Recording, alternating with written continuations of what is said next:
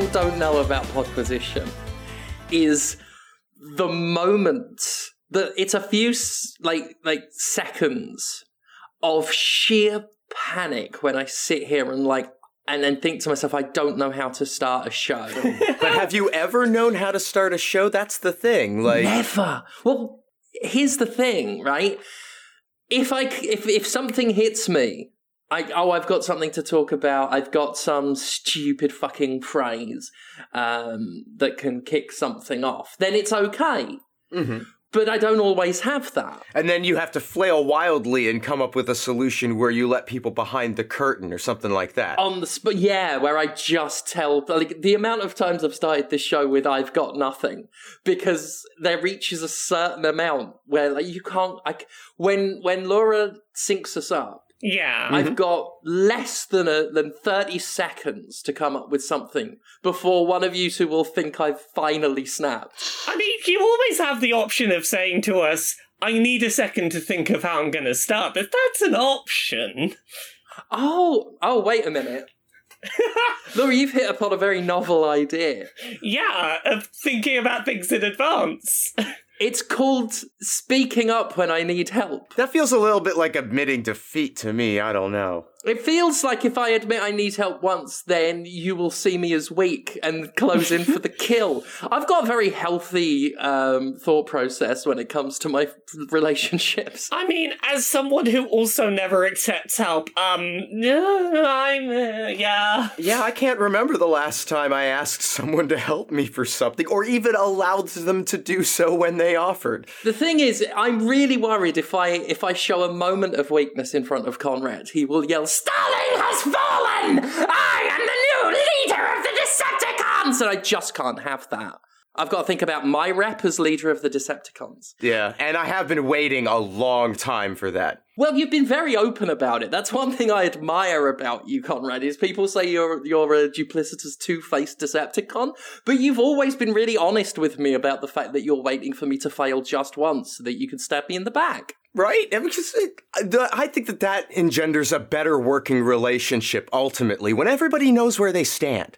Well, exactly. I mean, I could blast you with my big arm laser that goes whoa like that Anytime you wanted to. anytime and promote someone else as air commander, which was Someone the loyal. official rank. Someone loyal. But the thing is, is you don't know what they're thinking. Soundwave on paper is the most loyal of my troops. because, yeah.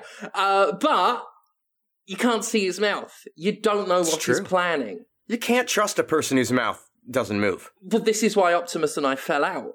Mm, mm-hmm, mm-hmm. I just said, take it off. And he said, no, no, the virus is still here. And I'm like, take it off. I don't play that shit. Uh, God. so I've got a thing to start this episode on that Yeah. I, I want to share. I've, I've been getting more emails from uh, my, my psychic. Now, hang my- on. Oh. I, we, I, I'm sorry. I do have to interrupt. I, I, I, I have to just appreciate how brilliantly executed that was, Steph. That was. Oh!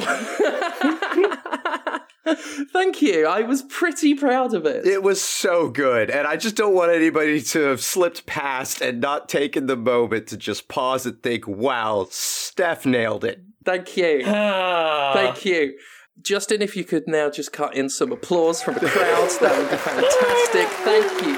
Thank you, everyone. Thank you. Uh, Laura, I'm very excited about this because you, you did tell me earlier in the week that your psychic lady has been stepping up her game. Yeah, so you know how, like, previously, my psychic lady, I've talked about her on this show before, she sends me, like, daily spam emails, and it's never the same twice. She's been going for fucking months and still sending me original, unique stuff. Basically, promise that you are some sort of moon goddess and will unlock powers if you buy things from her that you can get on Wish.com. Yeah, and the, the stories get very elaborate, but the, the, the, the powers she offers are always very nebulous. It's always like, unlock your um your all-powerful moon goddess powers or unlock your powers as the archangel michael. Never saying like what powers you're going to actually get in any kind of definitive sense. And i think she's realized that she needs to be a bit more specific to grab me in. So Mm. let me let me let me read to you. From what I've observed in your life using our mediumistic link, it seemed to me like your current circumstances fell short of what you really wanted. However, I'm here today to offer you this three wish granting chalice. Holy shit. Now that is an upgrade. Yeah, she, she's been specific. It, it's going to grant wishes. She's told me how many of them they're going to grant. Like, she's offering me something with like an actual tangible. Yeah. I will sell you this. This isn't some nebulous unlock your powers bullshit. This is three hardcore wishes. Yeah, buy this and you will literally, like in a thing with a genie lamp, you will get three wishes. What I love about this is this has been going on for months. You've been getting, you know, these vague promises in exchange for money. What I love about the psychic lady that emails you is she's thought to herself, right, Laura's not falling for vague and subtle. Yeah. She'll definitely fall for three magic wishes. if I've not fooled her by trying to be grounded and reasonable, I'll just get even more extreme. The less Oh. believable I become, the more likely she is to believe me. But then again, it worked for Goebbels. So here's the thing. This this one is like one of my favorite emails I've had from her because not only does she offer me literally like, hey, rub this chalice, get three fucking wishes. I've tried that pickup line, by the way. It doesn't work. You just get a slap in the face. She, she's got a real like story about how she came into possession of this wish granting chalice. It's quite a thing. Oh, God. Well, allow me to sit cross legged on the floor. Yeah, let me get you ready for story time. hmm. Have you heard of the Monastery of Tundra? I know you haven't, simply because its location and existence are a secret. You could look on Google for hours or days and you wouldn't find anything. Some people would use this to argue that this monastery doesn't exist, that it's a legend. But I know that it exists and I have proof. I have been there myself. Like, I would agree it doesn't exist, but I wouldn't follow that up with it's a legend. In the monastery of Tundra, totally cut off from the world, there live seven monks. These seven monks never leave and they don't speak to anyone because they're the guardians of a thousand year old secret. When I arrived at the monastery, totally exhausted after my journey of several days, I was presented by my Sherpa to the seven monks. Much to my surprise, they weren't all that surprised to see me. They hadn't seen strangers in over 70 years, yet they greeted me with a calm familiarity because they knew I was here for you.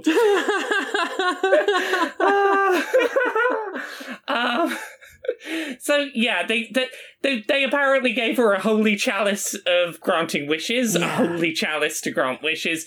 My favorite thing, I haven't told you about this fucking chalice yet. If I told you I was getting a magic wish granting chalice, Conrad, what do you think the item I would receive would roughly look like? Just vague terms, what would it look like? Okay, now, am I coming up with this answer based on having the context of knowing everything that has come before this, or are we just talking straight chalice? If I just said to you, Conrad, come on over, check out my cheeky chalice. Right, Actually, let's scratch that if someone who wasn't me said that. right, okay. If Linda said, Hey, I'm coming home, I've got a chalice with me, do you want to have a look at it? What would you expect to be pulled out of a bag? Um, probably something made of silver or pewter. Um, adornment, maybe holding a volume of six to eight ounces. you say holding a volume, I assume that means you would be expecting a cup shape of some kind. Yeah, something to put liquid in. Yes. When someone says chalice to me, I think of a chalice. Yeah, I think of like a, a, a cup, a Mm, chalice. Yeah, yeah, you know, a fancy cup. Not what I have been shown. The Holy Chalice of Wishes granted. Oh no. It's a flat circular pendant on a necklace that could not hold any liquid. Oh! There is there is no liquid containing chalice like nature to it. It doesn't have like a stem or a base. What you got there is some sort of talisman. Um so here's my favourite thing, and I didn't tell Steph about this. Underneath the picture of this I got sent. Perhaps you don't know, but a chalice is a sacred vessel, a vessel in the shape of a cup. Oh, really? huh, do you know which that? is which is used during religious ceremonies. And they're just like the the chalice that I have been sworn to protect and deliver to you isn't like other chalices. Yeah, in that it's not It's a not chalice. fucking- chalice, mate.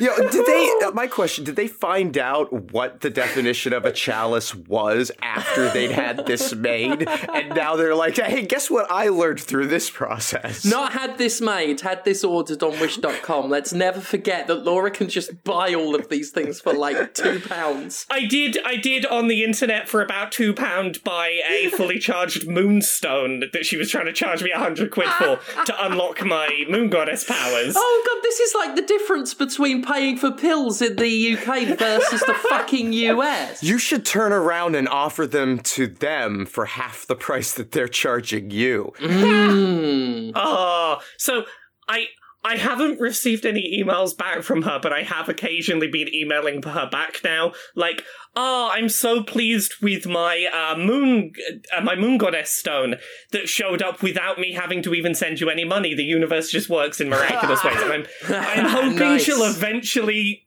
get pissed off and email me back. Probably not. It's probably just an automated computer, but I live for the day that I get an email back. You've got enough lore now to produce like a ser- a television series of children's stories. Call it Jackanory. Here's the here's the problem now. Y- y- you do that, and then one day this scammer's gonna show up and want uh, residuals. well, we've had this discussion before. Like, can you call it plagiarism if they're claiming it's your life? Yeah.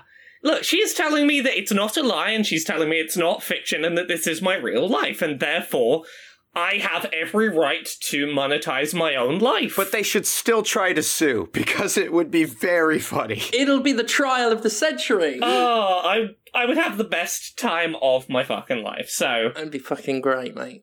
They'd have to play this podcast in the courtroom as evidence. bum farts. Imagine that. Oh, imagine that. The judge will go, bum fart? Right, I never. Like that, and his monocle will pop out and land in his whiskey. uh so this is the bit where I remind everyone it's Podquisition and we talk about video Oh, yeah. games sometimes here because we're like 13 minutes in and that's largely my fault this week. We can talk about games if you want. Yeah, who's who's played a video game they want to talk about? Um, I, I've I've played some of them video games.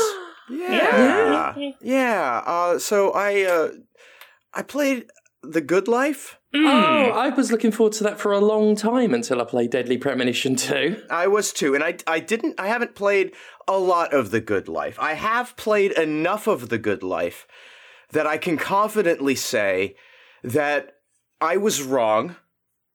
And I didn't want Swery to make Deadly Premonition 2. I wanted them to make The Good Life. I wanted them to make The Good Life after Deadly Premonition. Because it's Deadly Premonition without the edge and with some heart, from what I can tell. Yeah. I I I really hope that's the case because that that sounds nice. Right? And I haven't gotten deep into it. Um, I can't speak to all of the con- that content that's in there.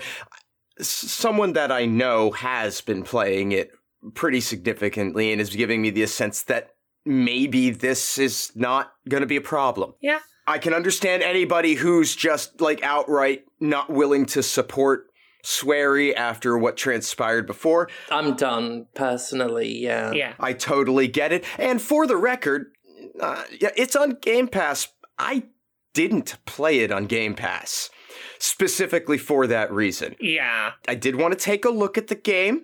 I uh, certainly managed to find a means by which to play it. hmm As someone in the camp that's just kind of done with Swery, I did talk to some people who have played a lot of that game to ask some questions that if you're not totally done with Swery and you're just looking for is is he going to avoid fucking up in that same way with this game what i can say is a theory i had going into this was oh people in this village turn into cats or dogs are they going to gender code who turns into which and then use that to do some transphobic bullshit no No, that's not a thing. It's not gender locked, and it seems like there is no trans. For the first time in years, where he hasn't felt the need to wedge a trans character into a game, and that's probably for the best. yep, So, Yep, it's uh, you know, it, it is it, it's really unfortunate because it it is very similar to Deadly Premonition. Mm. in a lot of its sort of gameplay sense and tone and you know wandering around the town and taking time to talk to people and engaging in little activities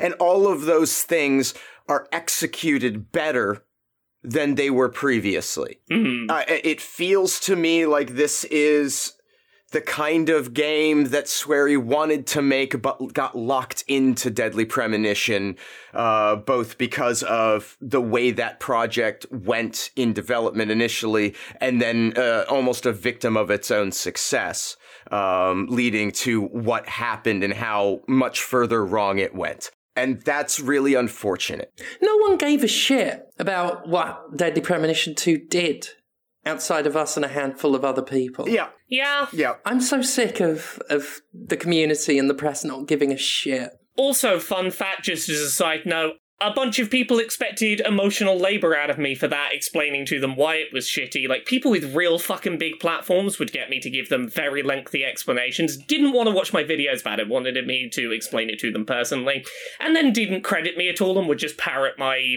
talking points as if they'd come up with them. That was real shitty. There was a lot of people who were like, "Ah, look at look look at me! I have well-formed trans thoughts," and just ugh.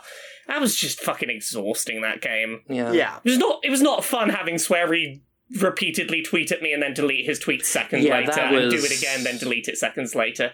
He did a lot of quote tweeting me and like running away as soon as I tried to respond to his criticisms. Yeah. It was not fun. There's, like, on a personal level, there's not coming back from that. Like, once he started doing that to you, like, mm-mm. I could maybe have come back from Deadly Premonition 2 being a bit transphobic if he had If he'd taken it on the chin, Yeah. If he'd taken it on the chin, if he'd done what his first statement, that sort of red background JPEG he'd done, where it seemed to be, I understand your criticism, it is transphobic, I will edit the game to fix that. At that moment, I was very well willing to go, sure, I'll play your future games you've owned up.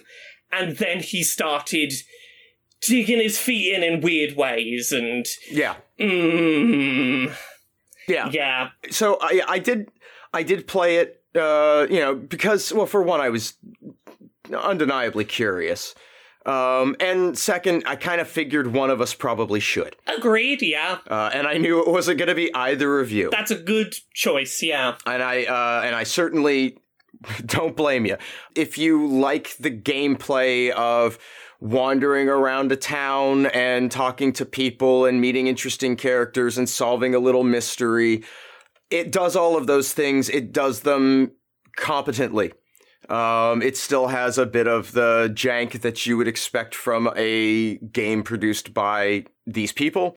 It's fine if you want to. If you if you're if you're still on board, it's fine. I'm probably not going to play much more, uh, even though I I don't dislike I don't dislike it. And if I could separate it entirely from who was making it, I would probably love it. But I, I won't do that. And and it's going to take more than 12 hours to play and I won't do that either. So, but it's out there now and doesn't seem to be a complete disaster. Yeah, I mean, I was looking forward to it for quite some time. I, th- I backed it when it was, you know, being crowdfunded, but I just, I'm just done with the man and his bullshit. Yeah.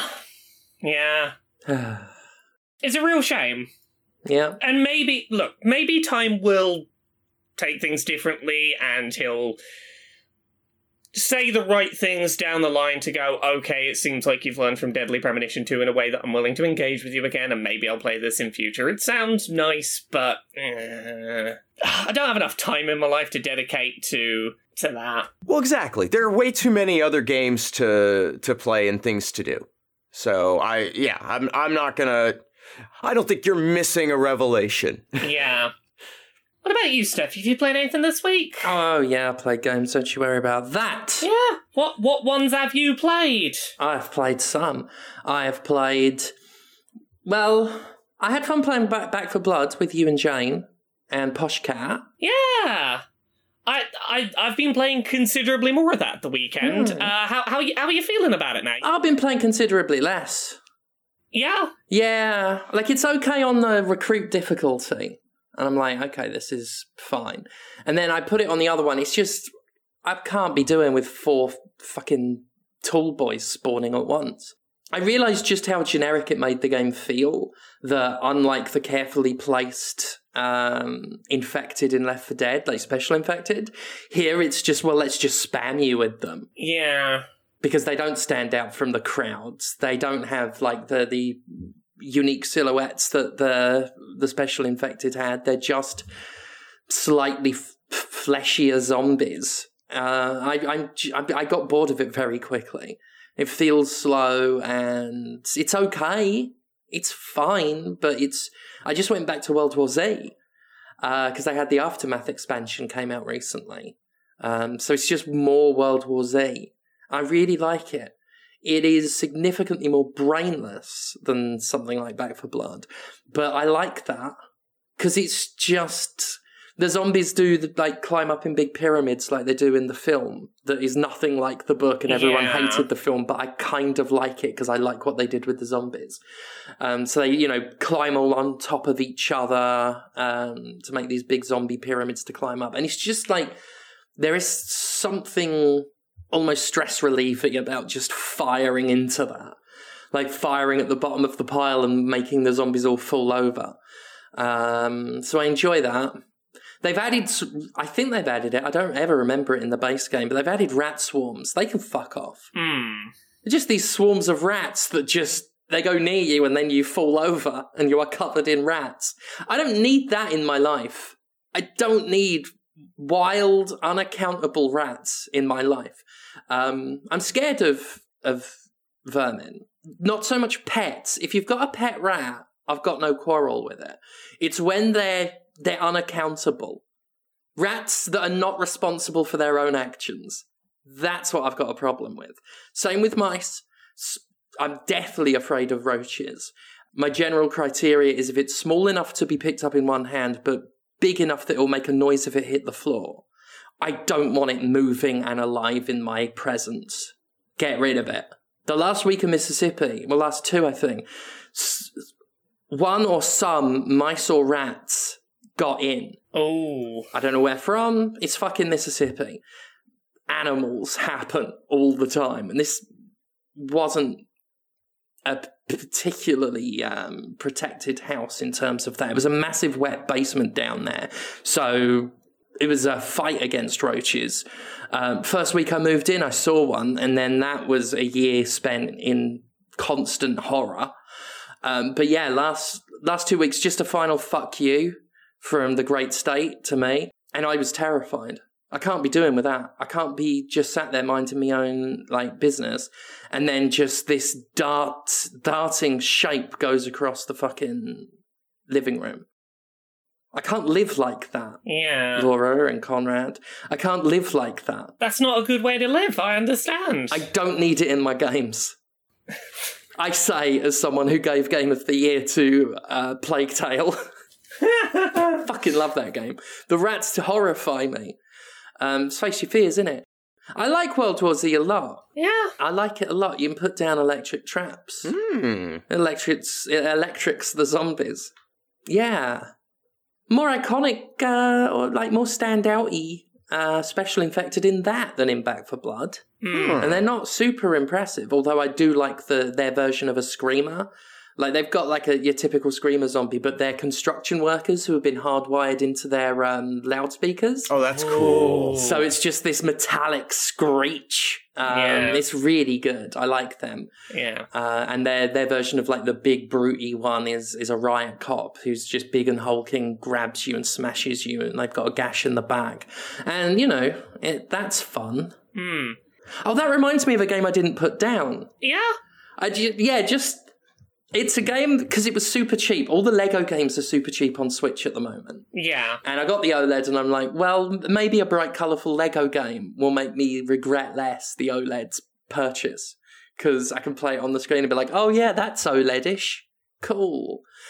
Uh, and I got because I remember playing it when it was on the Wii U, um, so nostalgia. Oh, yes. But I didn't think about. Well, basically, it's Lego City Undercover. I thought, open world Lego game, cool. Immediately started it and was like, oh yeah, I remember. cop. Oh. And that's the difference between me now and me in like the mid 2010s when this came out. Mm-hmm. Mid 2010s, haha, fun. I'm sh- I- I'm catching the bank robbers.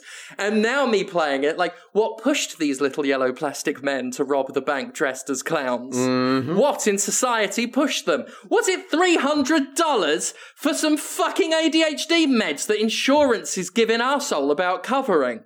Could that be it? Society? I'm sat there thinking, where's the critique?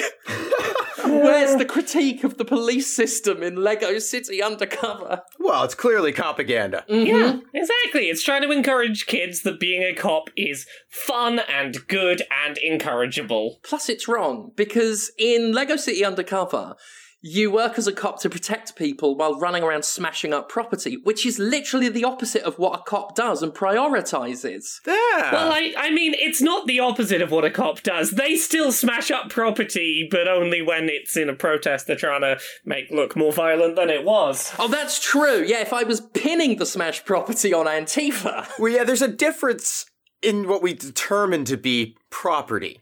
There's property, and then there's real property. Yes. Real property is defended. Your local target. Personal property, fuck your bag. Yeah. But private, you know, real property, yeah, no, no, no, no. At all costs. Stand in the line, link arms, swing batons. Yeah. Yeah. I got the code. There are character unlock codes for the game because you can switch quote unquote disguises and stuff. Yeah. So you be an alien if you want, or a, you know a, a pop star girl, which I went on because she had pretty plastic hair, um, just like me, and that was fun. And plus, you feel a lot less like a pig Mm-hmm. when you're in a astronaut suit. You, you know what that's reminding me of? A game I really enjoyed, but like had to actively work to make feel less copish than it was. yeah. Astral Chain. Mm. Fantastic game mechanically. Uh, there is customization systems that you can use to remove as much cop branding as possible off of your character, and your character's existence is look, you don't follow the rules and you don't obey what the c- cops tell you to do, and you're basically there because you're a superhero that the cops need help from, and you end up like actively being like, no, cops, you're wrong, fuck you, and rebelling against them. So I feel less bad about it. There's some critique in there, but I did have to go through going, how can I make it so you can't see the word police written on Yeah. the fucking summon? There was one interesting mission Mm. in Lego City Undercover, and it's foiling a group of robbers who are on a rooftop.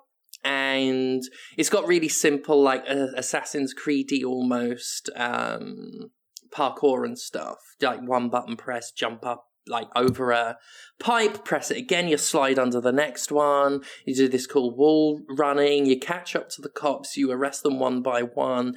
Uh, you corner the uh, last one, um, slide tackle under him, slap the cuffs on, and then plant drugs on him. Ah, hmm, yeah, hmm. I thought that was interesting. Yeah. Yeah, very, very interesting for a children's game to go there. Yeah. Yeah. You don't see that very often. I mean, just in, in video games generally. Sliding this little white bag into his pants pocket, just saying, What do we have here? Some Ah. cocaine that you took, you bastard. Oh God. Oh my God. I've just had. Okay. All right.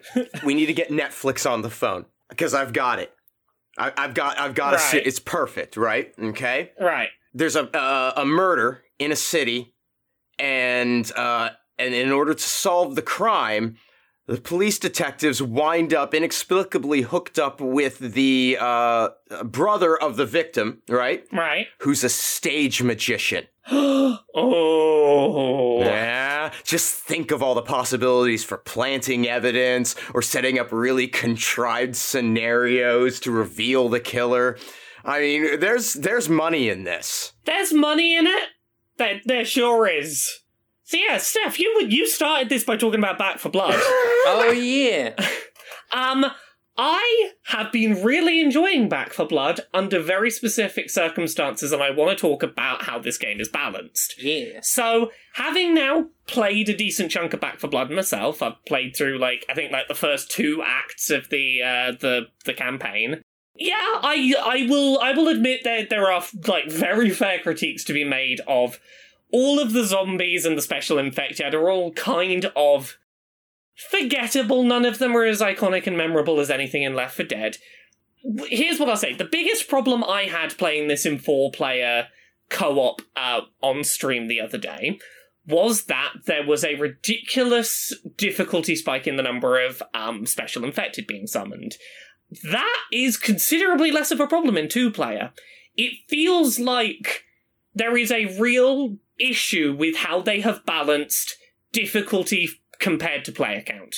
Because two player co op, uh, me and Jane played through the first two acts without a single failed mission, having a really good time, and none of that ridiculous, oh god, there's like dozens of special infected, and the second we destroy them, there's more, and ah, what's happening?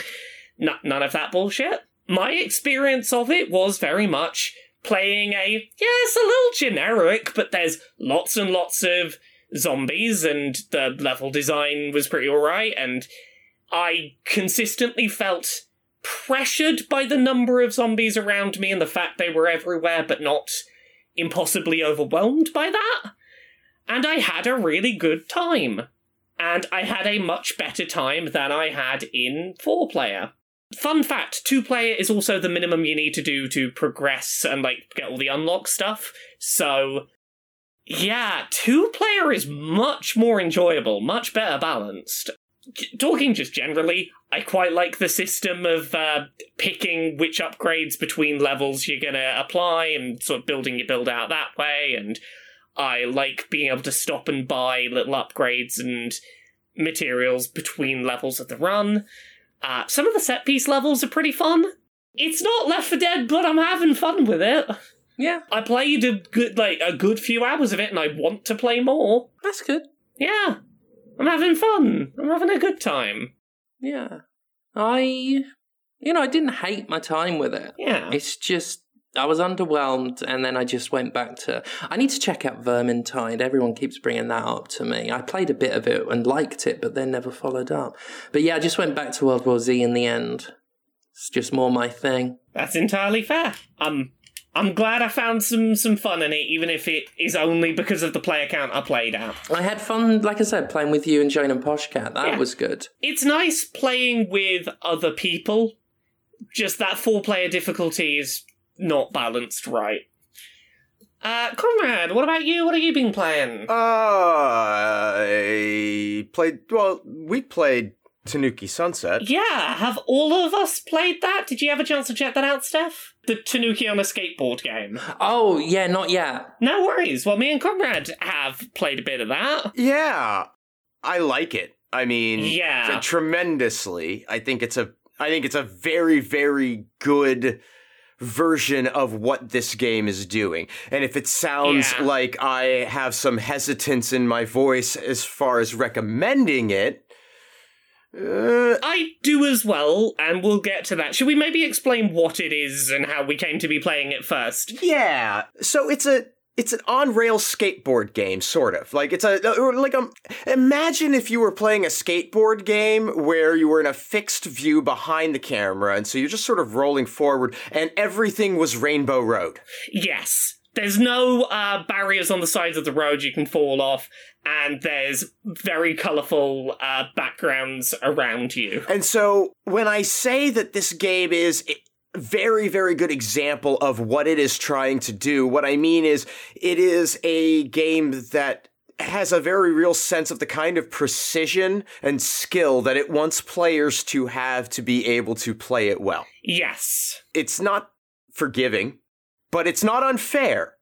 It's never unreasonable. It doesn't control poorly, and it very much feels like okay. It, it's very simple set of mechanics available to you, Yes. and it expects you to get good with a limited set of things you can do. Yes. It has a baseline expectation of where your skill level will need to be to progress.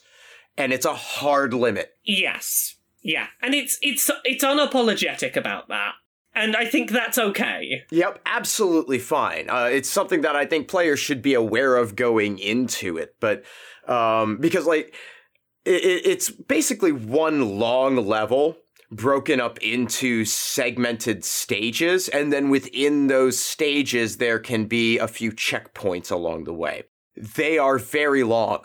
They're very long. Yes, I, I think maybe get this out. We should get this out the way early. My biggest problem with this game is that segments between checkpoints can be very lengthy, and if you, let's say, keep getting to the final turn in the road before a checkpoint, maybe three minutes into a run, and falling off that corner again and going, I have another three minutes to try that corner again, that can be frustrating. Well, and something that I can say uh, that I really both appreciate and respect about the way the run is designed, the, the level design, as you uh, you might call it, Yeah. is that it features randomization of spec- of certain road elements Yes. that will appear in random sequences and it's about mastery of those individually Yeah. that becomes so important it, it has to reach a point where the order in which they appear is inconsequential because you know how to handle each one of these segments perfectly. Which I like that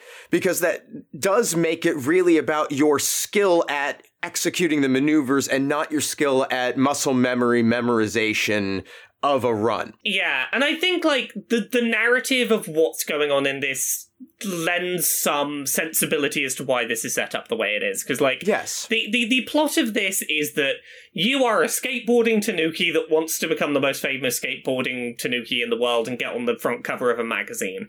And I think that having this like wants to be the very best possible, trying to push their limits, really sets itself up well narratively to this kind of difficulty setting. Mm-hmm. And that's like, I don't want people to get the wrong impression and think that I don't think this game is good. I think this game's excellent. I'm having a lovely time with it. Like, for like a little bit of context, we got contacted by the developer of this game going, hey, I heard that you didn't have a great time with Skatebird, game about fun animal on skateboard.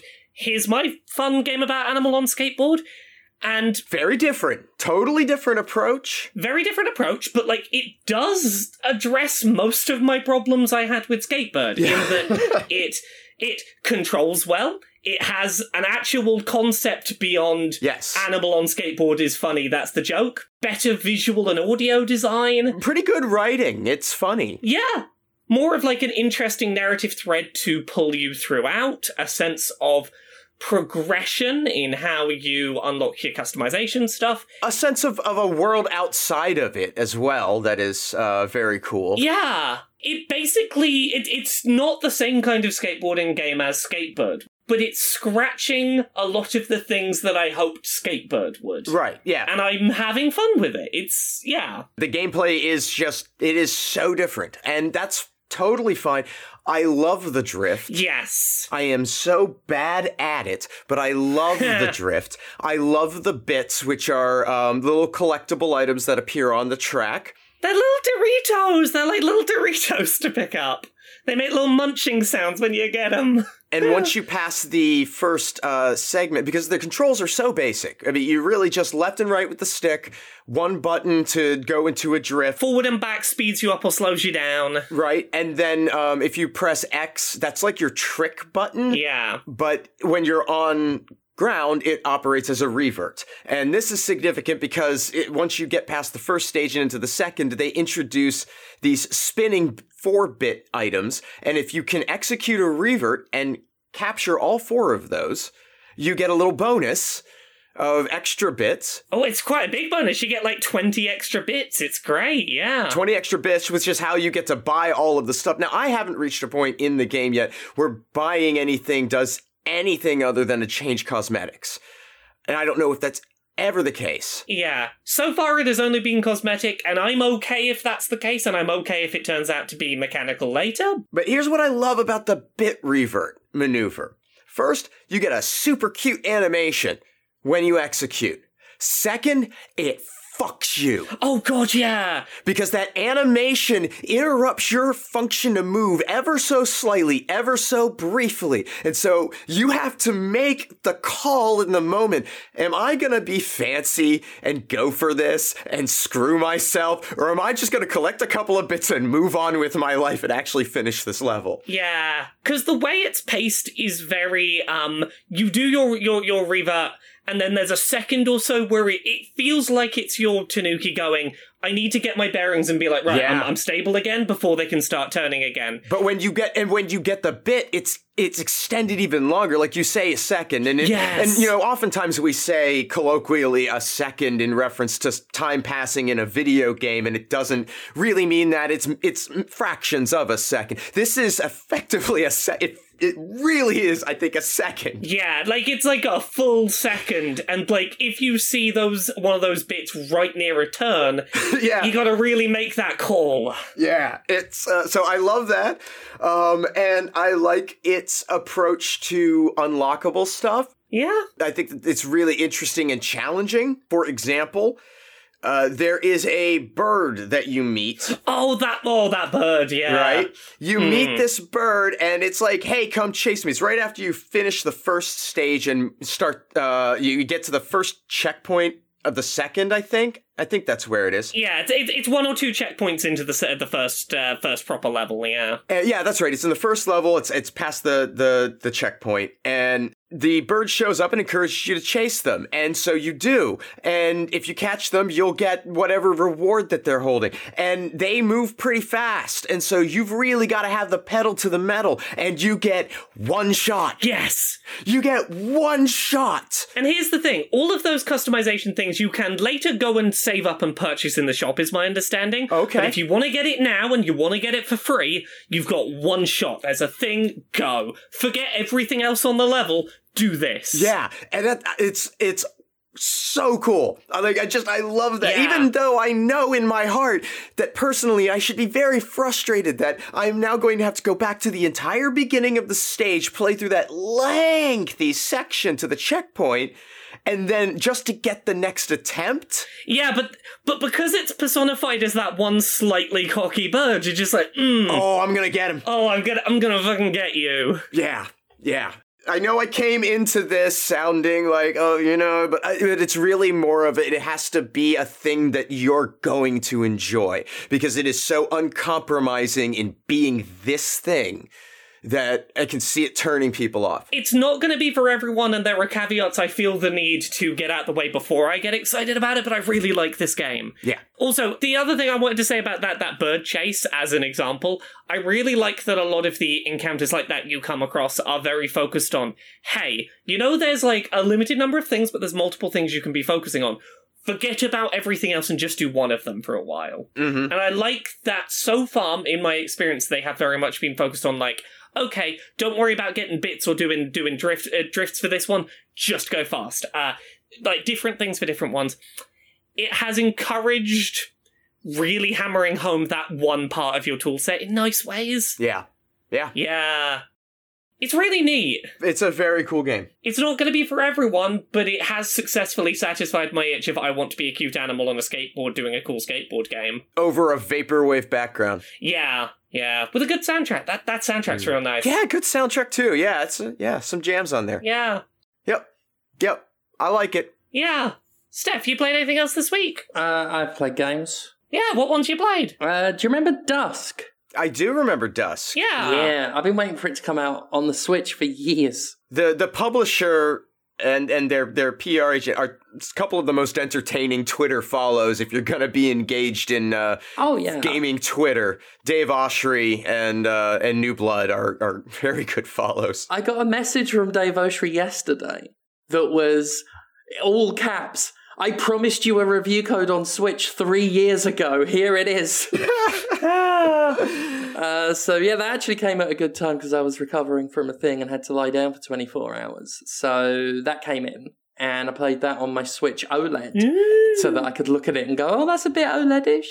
and like I've played it before, and I really wanted it on Switch because I get like that about certain games. It's really good.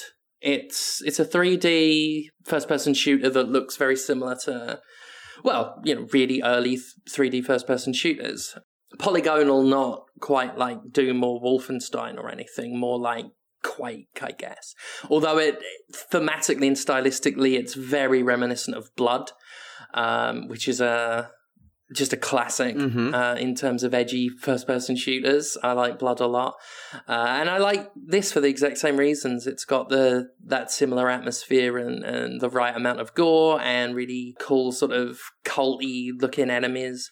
It's got a lot of scarecrows, and I like scarecrows as a spooky thing. Um, so you've got scarecrows with shotguns or scarecrows that shoot a bit of green at you.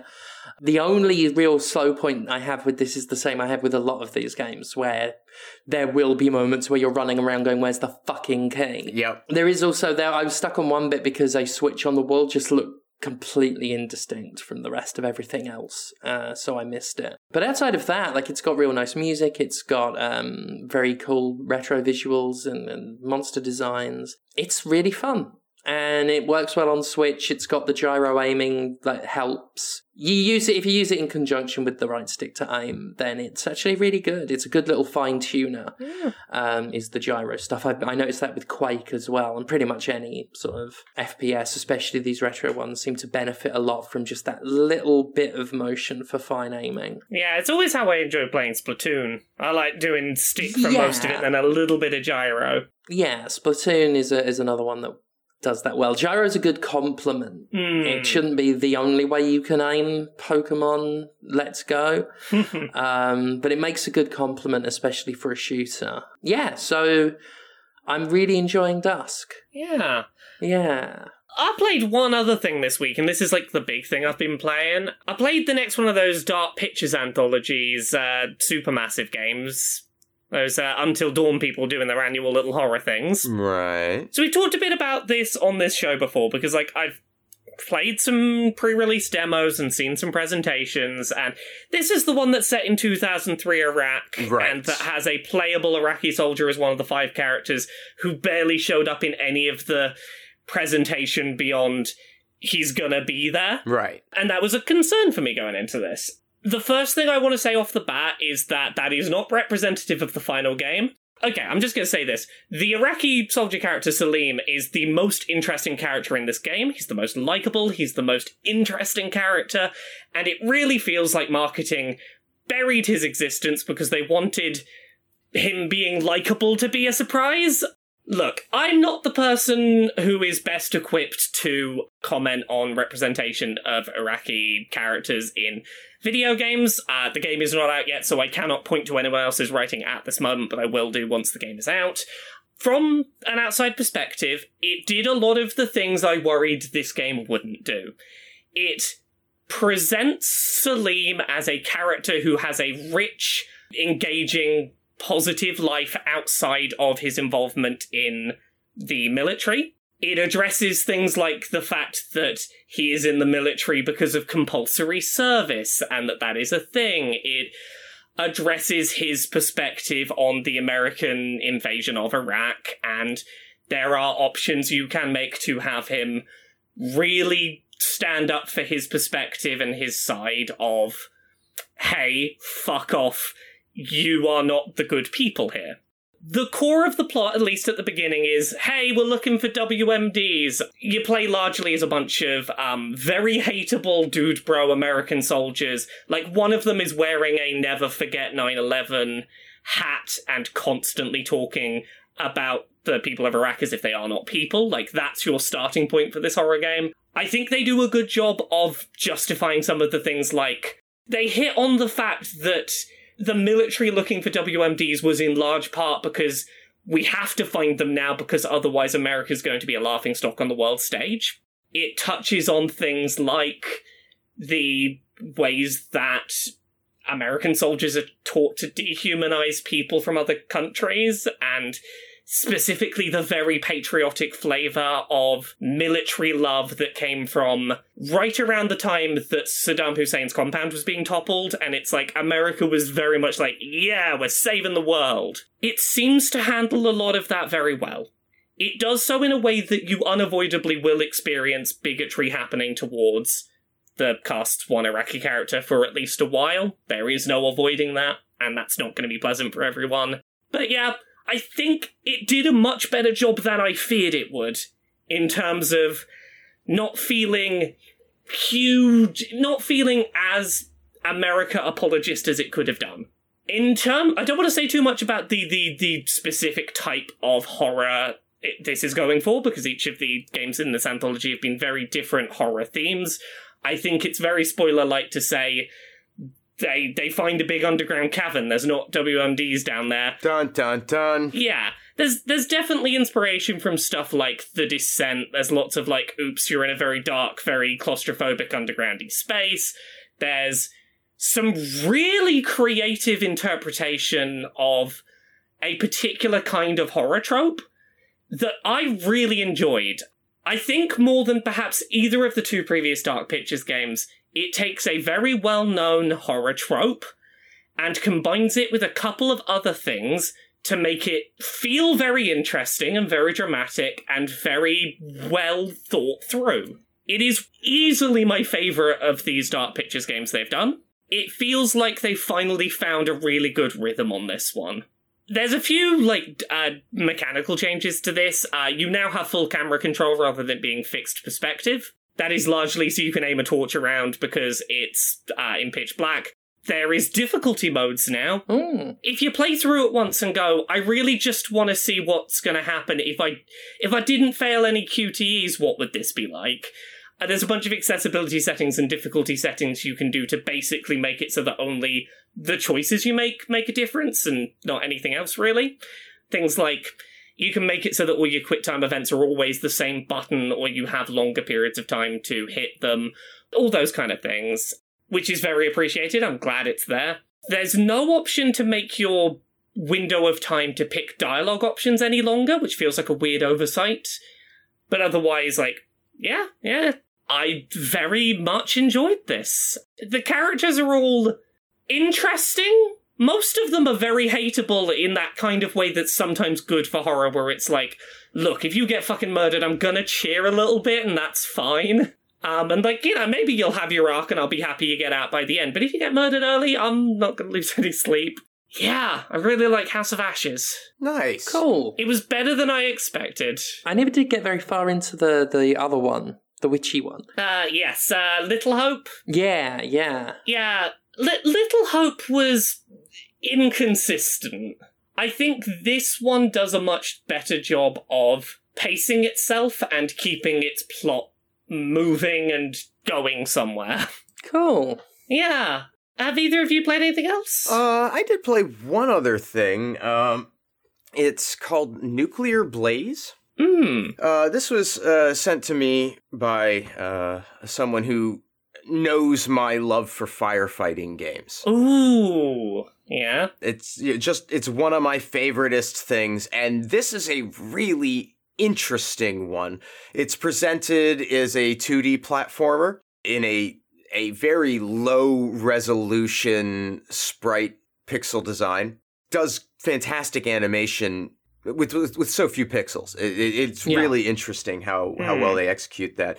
And you're exploring an underground facility that uh, you've become trapped in as a firefighter coming to put out a fire in it. And as you go and explore, you discover that there is some sort of thing in there that you're going to encounter. It it evokes Metroid. Yeah. Yeah. It's funny, I had just seen the game. Like, I was looking up things for maybe do a squirty play of, and then had just seen Nuclear Blaze. Ooh. I've just seen this is from the Dead Cells creator. Yes, it is. Hmm, that, that has me interested. Oh, hello. Oh, and hence hence the great, you know, uh, low resolution sprite animations. Yeah. Yeah, yeah. It evokes Metroid uh, in terms of its tone, the way it sets mood, the uh, approach to building suspense and dread. The music is very Metroid.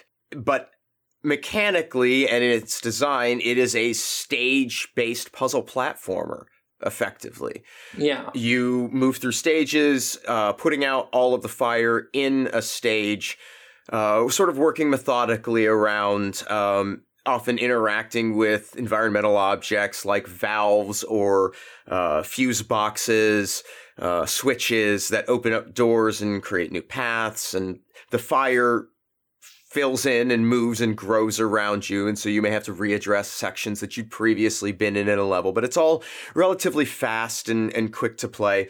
Uh, it has a uh, a dodge roll that is very much like the dodge roll in Dead Cells, in that it is a specific distance. And so you have to learn to execute that effectively to land in the spot that you need to. But it's also very malleable. It can be done in air from the moment that you get the ability to do the dodge roll. And you have some interesting control and timing associated with that that's very, very good. Um, over time, you get your hose with the ability to spray upwards, uh, to spray downwards around you and create a shield from incoming flame. It does a lot of very clever things with very basic tools. Hmm. It's creepy. There's a cool narrative in it. Uh, it's challenging but fair. It, they do include checkpoints in some of the longer levels.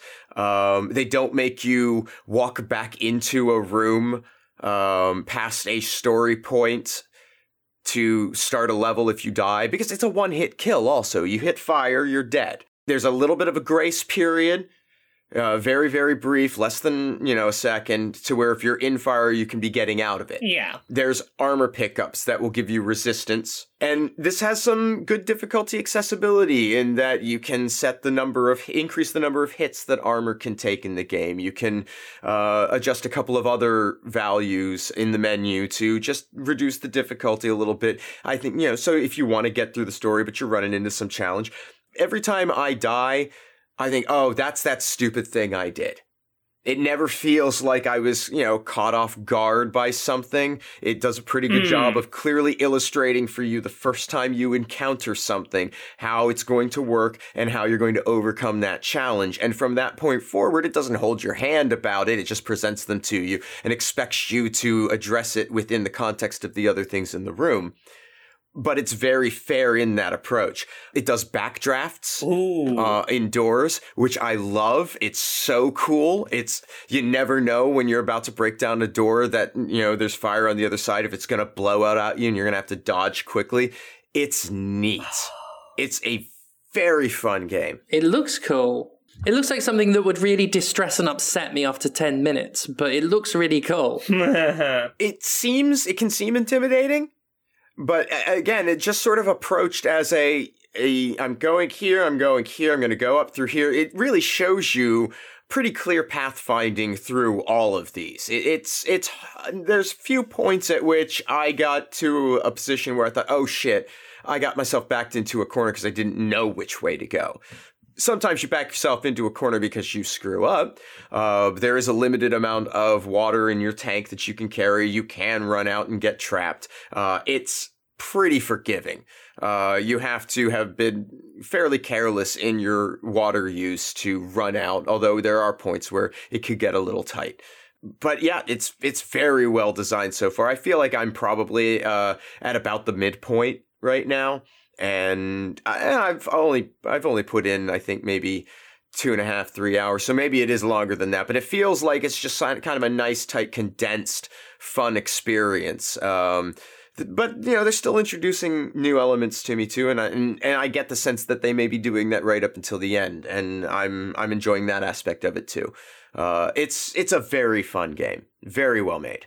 nice. Good, good. Yeah, it does look good. Mm-hmm. Should we do a couple of bits of news, nice and quick? Yeah, let's do that. Yeah. Um, so first of all, there's more news about that Twitch leak. Uh, there's a couple of stories.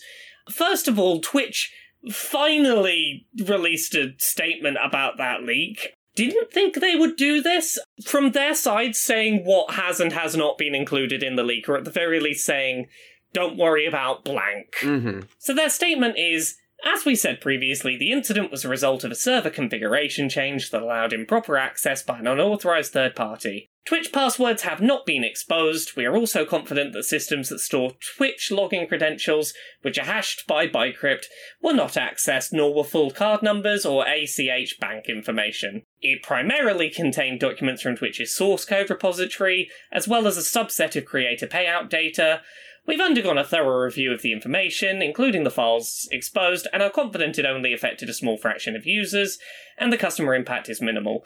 We are contacting those who have been impacted directly. So, they're saying, don't worry, everything's fine. It's just source code is fine. It's fine. I mean, it seems to overlook some questions people have been asking Twitch, such as Does the source code being out there make it easier for people to make tools that could circumvent the current security measures on the site? Like, that's a very big question Twitch does not answer here. But your password and card number probably are fine, according to Twitch. That said, there are some things that were in that that Twitch didn't talk about. One of which I'm just going to pull up now. People digging through it have been trying to, you know, themselves work out what's there.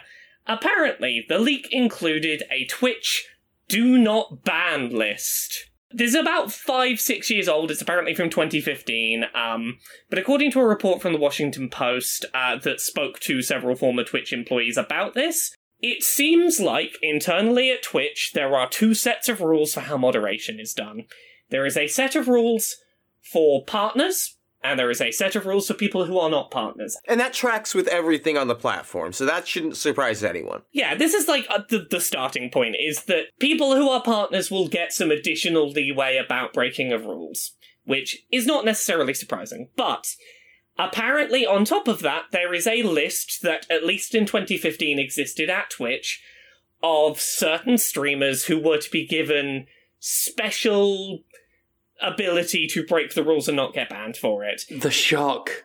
The shock of it all. Yeah. So some of these are some are somewhat understandable, um, or, or more understandable than others. Some of them include, say, Twitch moderators.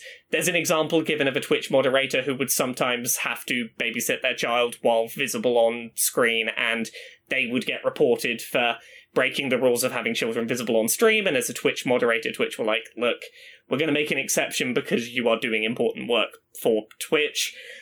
Others are more interesting. Some of the examples on there include people who were Twitch partners and got kicked off of the partner program because they broke the rules. But Twitch was reluctant to kick off the platform entirely because they still made too much money for Twitch. Are you kidding? Now that they're not partners, they're making even more money for Twitch. Exactly. Yeah. But specifically so they could go, give them the leeway you'd give a partner without them being partner. Like, we can't have them visibly be partner, but give them the leeway of it. It's what we see on Twitter, it's what we see on YouTube, it's what we see on any of these like platforms that generate money for people who aren't them. Yeah. The one consistent rule is be popular. That's the golden rule. Yeah, it's it's the rule throughout all of this. Like all the examples that they specifically give are a streamer who back before IRL streaming was a category would do IRL streams and everyone else would get banned for them, but he was really popular so he was allowed to do them. You had people who like, oh, this person gets huge numbers of views. Like many of these people are in the top 100 most paid people on Twitch, have reputations for verbally abusing other players or making inappropriate comments, but they make money, so they're given additional leniency. There was this guy, I don't know if you've heard of him. He used to make content. Yeah. And it would get, you know, br- he had get pretty pretty wide distribution, huge audience for the the stuff that that they uh that they produced. Um, and for years and years and years and years and years, we're just a, an abominable human being. Weinstein. You heard of him? Harvey Weinstein? Yeah. That's this. That's what this shit is. This is Harvey Weinstein shit. And you can dress it up in, you know, it's not that type of abuse, it's this type of abuse. Oh, the power dynamic isn't the same. No, this is the same thing. There's a separate set of rules that exist for people who give money, who provide income, profit motive for the people who write the rules. Yes. It's the same deal. Yeah. Be successful. It's the one consistent rule to success. Have you tried being successful? Yeah. Other stories we have this week. Mercury Steam are the company that made Metroid Dread for Nintendo. Very polished, very well made game. Unfortunately, here's why I didn't talk about, about Metroid Dread again this week. There's some not great stuff about that studio has come out, so this is not unique to Mercury Steam, but they're the latest company to have had a headline like this come out. they've not been properly crediting their employees.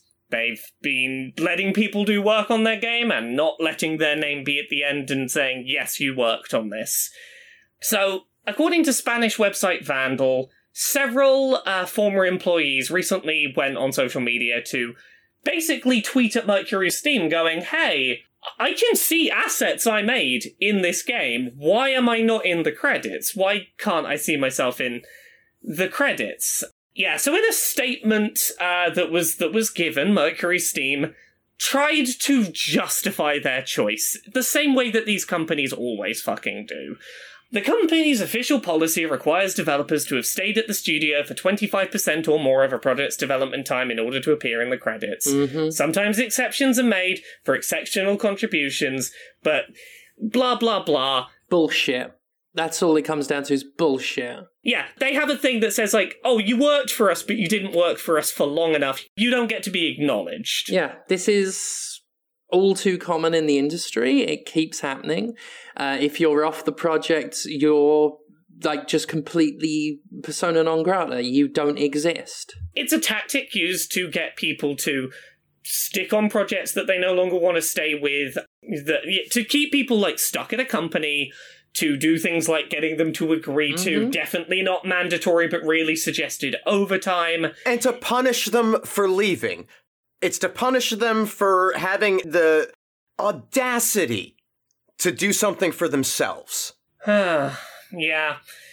So it's shitty, and they're not the only company to do this, but like, hey, people who enjoy video games, be aware that this happens and like be vocal about it not being good and that you want to see people credited for their work on games. It's petty and it's harmful. Yeah, also, you know why this doesn't happen in other industries, but it does happen in this industry? Uh, it could have something to do with. Uh, uh, hang on, hang on. There's a, uh, I'm thinking of a five-letter word. yeah, yeah, yeah. Uh, Starts with a U and ends with a union. Yeah, as VGC noted in a report earlier this year, part of the problem comes down to the fact that, unlike the heavily unionized film and television industries, there are no real regulations regarding crediting in the games industry, Yeah. beyond unenforceable guidelines written up by the International Game Developers Association that have no punishments or any actual nothing if you don't follow them. And can we like like look at this as an answer to these people that think companies will just do things because they're nice or good to do? Yeah. That they don't need regulations to get them to act fucking right?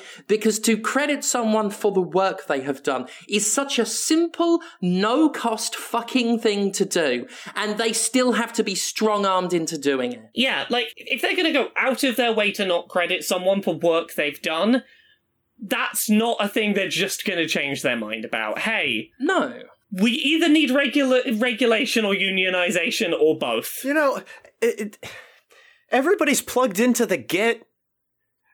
There's an API. Yeah, Write some code, extract it. You don't even have to put the names in. yeah. It's a, da- it's a database. It's right there. It costs them nothing, but it's a little tiny bit of control they get to have, a little bit of extra dictatorial power they can have over another human being. So they want to keep it. Sorry, I said another human being, a human being, and they want to keep it. And they will have to be forced to change their policies on this because otherwise they will just keep shrugging and saying sorry it's policy It's like we were saying with the uh, the FIFA interview news last week.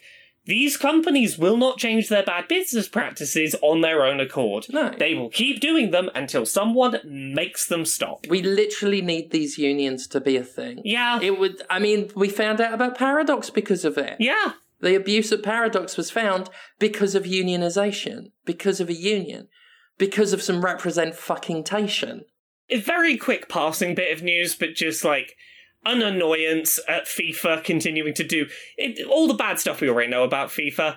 FIFA 22 has a problem that can make the game basically unplayable for people with vision disabilities, which is an impressive feat considering that these games barely change other than the characters in them from year to year. And considering EA had been opening up its accessibility patterns. Yes, yeah. Including things for, you know, visual impairments, for visual disabilities. Like, like this is probably an oversight, but it's a real bad oversight they need to deal with. The short version, when you're doing FIFA Ultimate Team games, you can customize the match you're playing on. And the way this always worked in the past was that whoever is like the the away player, the person who's connecting to someone else's pitch, will just see the grid lines of the pitch done normally, no matter how the custom settings are done, because that is clear and visible and accessible.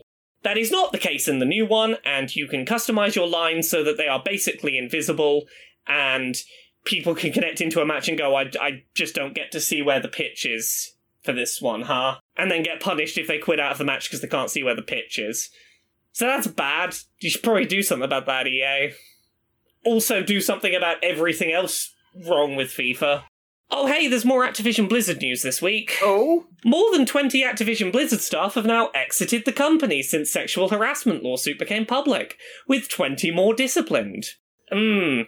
The details come from Fran Townsend, the company's controversial chief compliance officer, in an interview with the Financial Times. So bear in mind anything here is through the lens of Activision Blizzard trying to make it sound like they've done things. Yeah. And it's coming from the Chief Officer of Compliance, which is a job title that someone has. Yes, they, they make sure people are compliant there. Yes. Yeah. Do you remember why Frances Townsend is described as controversial? They're the one that uh, worked worked under the George W. Bush administration. Yeah. Yeah, they've they've made some people compliant over the years. Mm-hmm. They they know how to do that. I'm not saying that their hands were holding the bucket or the rag, but they, they might have told somebody where to get a bucket and a rag. Yeah. So I'll read what Townsend has said. It doesn't matter what your rank is, what your job is. If you've committed some sort of misconduct, or you're a leader who's tolerated a culture that's not consistent with our values, we're gonna t- we're gonna take action. Wow. Oh, that's like that's kind of like a perfect diamond made of compressed shit. Their values is not getting caught. Yeah. like that's that's the values that they're betraying. That's cause for, for being disciplined is disciplined. Um, Not even let go, just disciplined. Um, probably moved around somewhere. Well, see, here's another thing.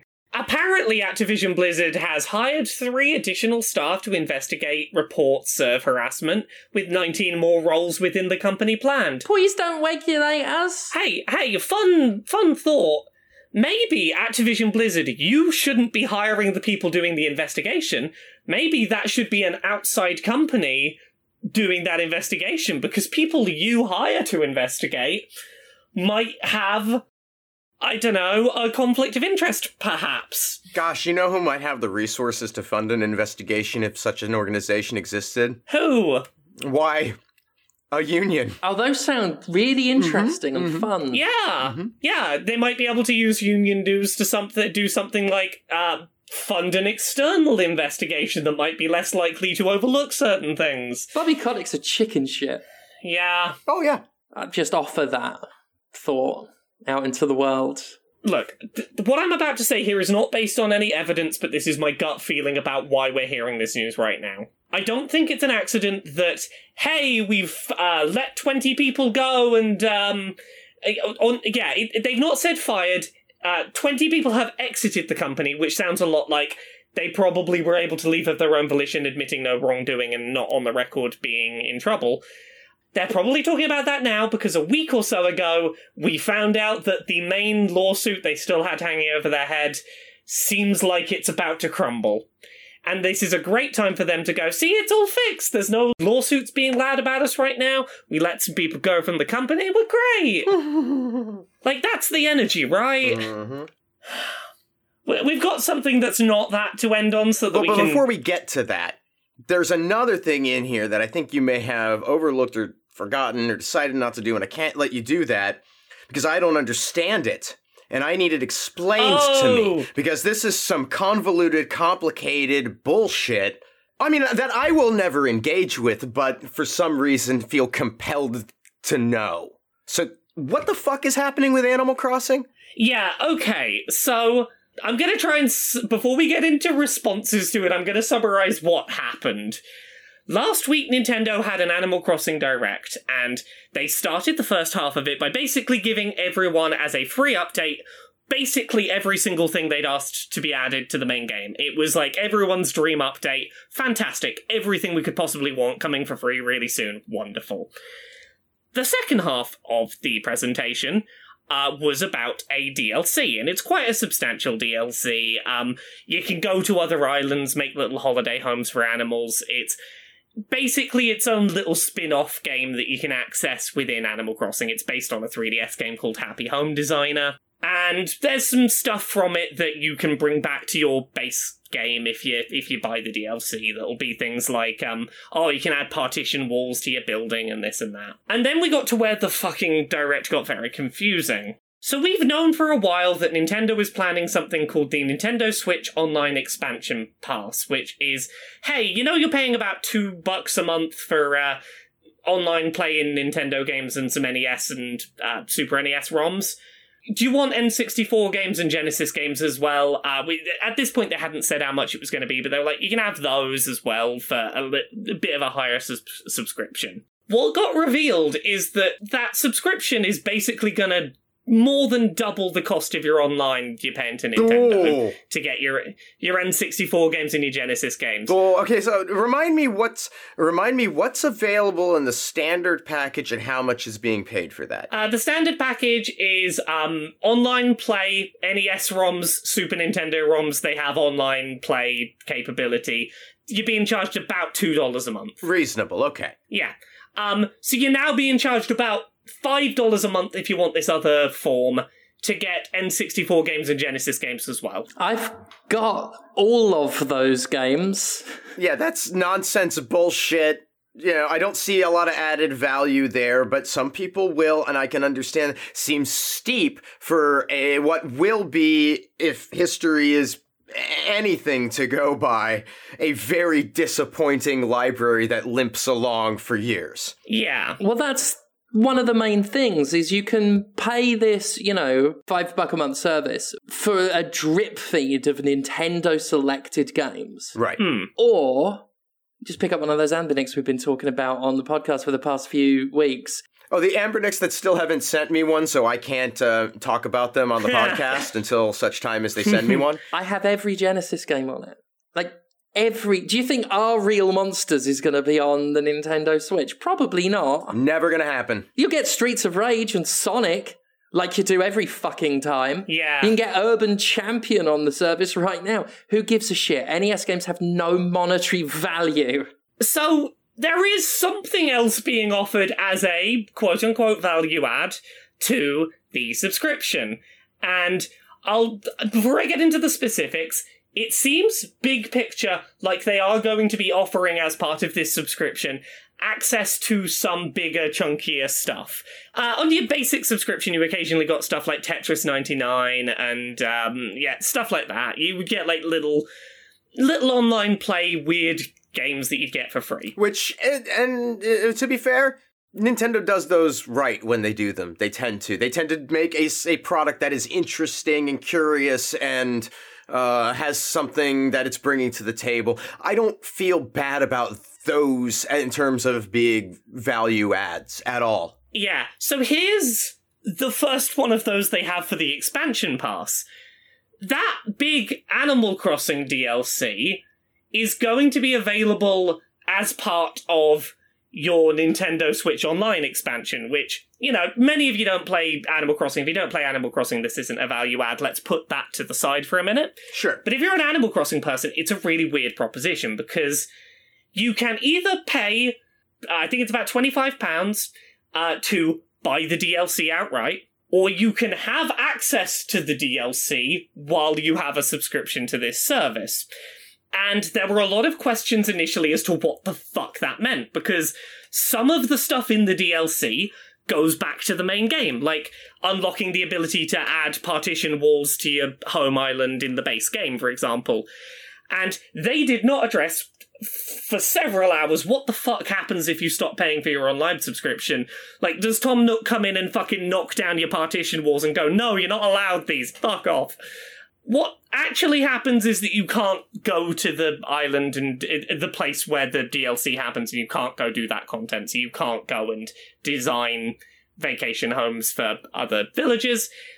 I think for most people, if you did buy a year of this subscription, you'd probably have experienced everything you'd want to in that DLC by then. But that doesn't necessarily for account account for anything that is to come, right? Yeah. This is I mean they've transformed Animal Crossing into a live service game, Then they've done that effectively, you know, a few iterations ago. So that that should surprise no one. But uh, this does add a new wrinkle to it, and I did a little quick napkin math. Even if you are only if you're not just just not taking on the upgrade, but you still maintain online access, the two dollar a month program, in nine months you'll have it'll you'll have spent more on the subscription than you would have just buying it outright. Yeah. Now, will there be other value adds? Will there be other reasons to have this subscription? Maybe. And I will give Nintendo credit on the basis for keeping it affordable. Generally speaking, with the subscription services, now their offerings aren't grand, for sure. Won't disagree there. But when they offer stuff, it be good. And that's always been their model. It's the same reason why they don't reduce the retail price of their games, but ever. Yeah. You know, Player's Choice was, or whatever, I think it was Player's Choice was an experiment for a little while. Um, it's long been, long been abandoned, and they are, uh, because they recognize that their games have value, hold value. And that's going, I think that if that's the approach that they continue to take towards their small little online things at $5 a month, you can't get online access for $5 a month on the other consoles. So I do think that Nintendo offers a value proposition, but Nintendo being Nintendo, they are fucking weird and ill communicative about it is the thing. They've somewhat shot themselves in the foot with how they've presented this because it's a really it's a really weird decision to try and make because let's say you're someone who is like yeah I know that I could just download a bunch of ROMs or whatever, but I would like to have N64 games on my Switch. That would be convenient. I don't want to mod it. I'm happy to pay that amount. You get put in a weird position as an Animal Crossing person where you're like, I want to own the DLC, but there's no point in buying it if I'm going to just have access to it through this subscription. I mean, if it were me, just based on everything that I know about what's offered in a $2 package versus a $5 package right now, I would spend the $25 on the DLC and keep a $2 subscription. Yeah. No? I mean, here's the thing. I personally agree, but like, here's what I think is missing. If they'd presented this as because right now they're presenting this DLC as like a huge component of why you're paying five dollars a month, Right. and they're. They haven't. They haven't so much as said there will be other things of this scale every a, a- a couple of times a year to justify your purchase or something like that. To go, you if you are someone who gets everything Nintendo that comes out, you will be paying less this way than Yeah. with purchase. Like they've not presented that. They've not said. If you buy the DLC and then decide to upgrade your subscription, you'll get a discount on your subscription because that value add is gone or vice versa. If you have the subscription, you can buy the DLC to keep at a discount. There's none of that going on. I think well there there might be some of that to come then and I, I think I, I, I would I, I'm curious to see then what the response is because Nintendo has stepped in it many times in the past and they are smart enough to know when they've stepped in it real bad and turn around and, and give a little something up to placate the masses and they, they tend to be good at it when it's truly serious for them I mean, response to this has been real rough, and I understand it. Like the yeah the biggest issue is communication. Like they have taken what could have been a slam dunk win and may because like here's the thing. I was reacting to this this direct live on twitch and everyone was like super on board. It's like oh hell yeah free update of all the things we asked for. Oh this dlc looks really substantial. I'll definitely like i'll happily pay another game's worth of money to pick this up. Like everyone was so on board and then the weird messaging just completely killed the excitement flat yep because they so poorly explained what the fuck was happening. I've said it before and I'll say it again. A big swinging dick is very easy to trip on. Nintendo is very prone to having an idea that is very novel and assuming that everyone will understand what it is Yep. without explaining it. Like, it's the Wii U problem. It's, oh yeah, we're introducing essentially rental of DLC, but we're not going to answer any of your questions about how rental of DLC is going to work. And that just left a void for everyone to be very confused and unhappy. Well, I'm glad you explained it to me, Laura. Thank you. I was very confused. Do you feel like you understand vaguely what happened now? Yeah, and and now I can forget any of it happened and move on with my life. Yeah. Yeah. We got one quick thing to finish on. You know how the Steam Deck is that little handheld from Valve that's coming like early next year? Yeah. Apparently, Valve is re- is reviewing the entire Steam catalog to have a rating system for Steam Deck, with the intention being that games will have a little rating system, and you will be told whether a game is verified, playable, unsupported, or unknown. But the idea is obviously to give a general idea of of like yeah to to get um the verified tag, which is your like this will guaranteed work perfect on your Steam Deck. It should like the inputs should work properly. It should be a seamless experience booting it up on the handheld.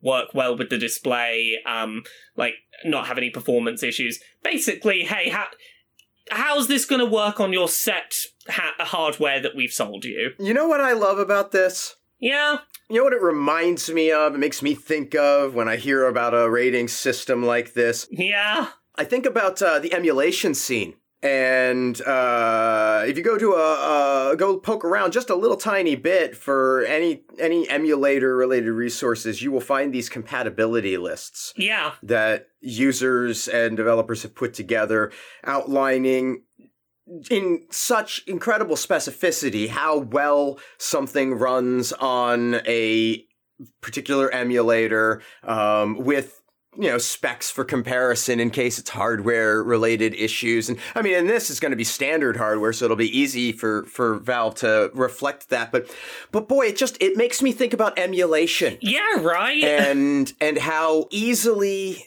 the community and people banded together to create something valuable and useful in a space where there was a need.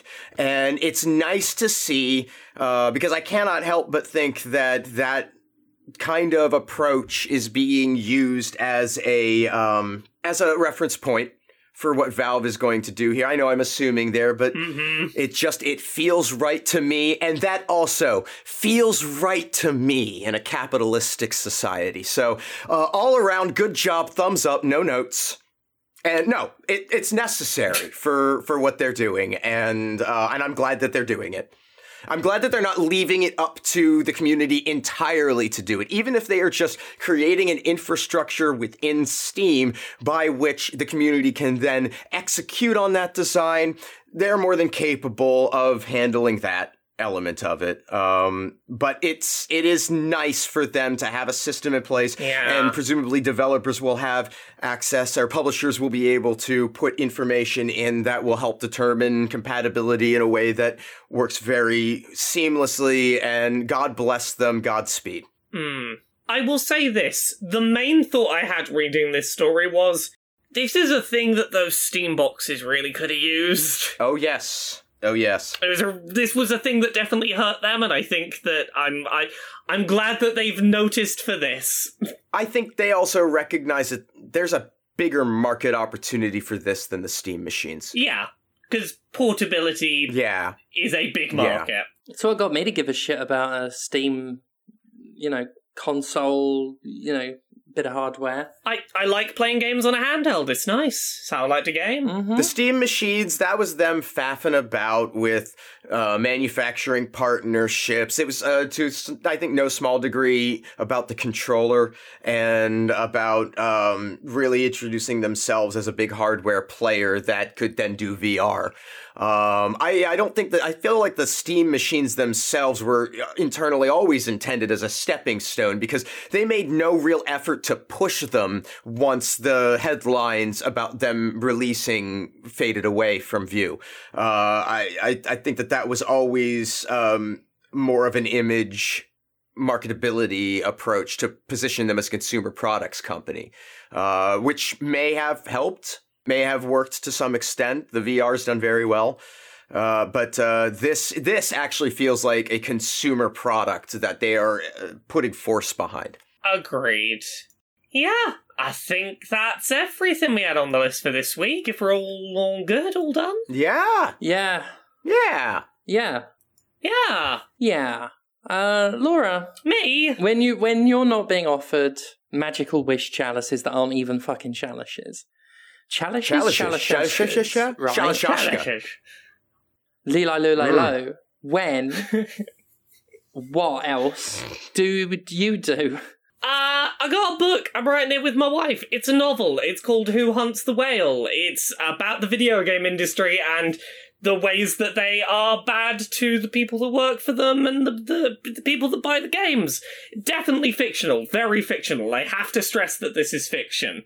Uh, you can pre-order it uh, on Unbound. If you go to unbound.com and search uh, Who Hunts the Whale, you'll find it there.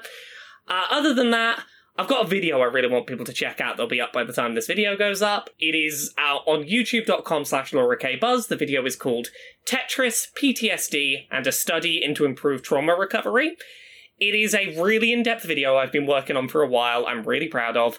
Digging into a study that a lot of gaming sites ran headlines around last summer about Tetris being used as part of therapy for PTSD and it debunks a lot of the simplification of um, video games websites presenting it as oh yeah tetris will cure your ptsd and instead it goes like look okay what did the study actually say? What do you have to do with tetris to have that effect? What good things does that bring but also what limitations are there to that? Go watch it. I'm so proud of it. I've worked really hard on this one. Other than that laura k buzz everywhere. Twitter twitch youtube patreon all that sort of stuff. Uh, Conrad, Yeah. what you do? Oh, you can find me on Twitter and Instagram at Conrad Zimmerman or on Twitch at that Conrad Zimmerman. Uh, I do that uh, usually three, four nights a week, but uh, not not not so much this week. I should be back on Friday, so by the time you hear this, hey, maybe come come and hang out with me there. Uh, I uh, make anti-capitalist propaganda that you can buy at pinfultruth.com or at thegimporium.com, and there's going to be some new stuff real soon there. Mm. And you can support everything I do directly through Patreon at patreon.com slash fistshark. And you know who else has a Patreon? Who? James Stephanie Sterling. Aya, Ah, oh, hell yeah. hell yeah. Patreon.com slash Jimquisition. That pays for this and that and the other. Uh, Twitch TV slash Jim Sterling. That is some live streams that I do sometimes. Um, Thursday, the day this comes out, Thursday, 21st of October, airing at 8 p.m. Eastern on the Enjoy Wrestling YouTube channel, is episode one of Night Moves, uh, their latest uh, season of wrestling shows.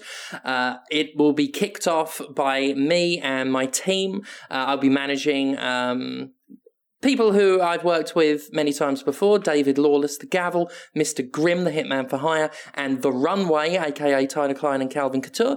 I am uh, managing them against a team that enjoy wrestling setup because they apparently don't like that, you know, we are there. No. I don't know why, I thought wrestling was for everybody. but that's what they Yeah. say, you know. Um, but apparently, it's not for uh, supervillains that hire their friends to beat the hell out of other people for kicks. That's just discrimination. Right, right. Um, it's not on at the end of the day. So, you know, are we in or out? That's the question to be answered at Night Moves, uh, 8 p.m. Eastern, Thursday, October 21st, on the Enjoy Wrestling YouTube channel. Uh, there will also be on November 13th at the Howe Building in Pittsburgh uh, at uh, 7.30 p.m. Eastern. Uh, if you want to come along to that, if you're in or around the Pittsburgh area, there will be the contract signing between myself and Brandon Kay for the I Quit match that will determine who uh, has power at Rise and who gets to own it uh, on December 11th. So there you go. October 21st, Enjoy Wrestling YouTube channel is Night Moves, and Saturday, November 13th at the Howe Building in Pittsburgh, it is me live uh, that you can come see if you want or can or what have you. Uh, and that's it for now. Uh, thank you so much, everybody uh, who is listening right now, uh, all the way to the end. Well done, you. You've got better attention span than I have. Uh, I can't listen to anything, including myself, for five minutes. So give yourself a gold star, and we will see you next week. Bye. Bye. Bye.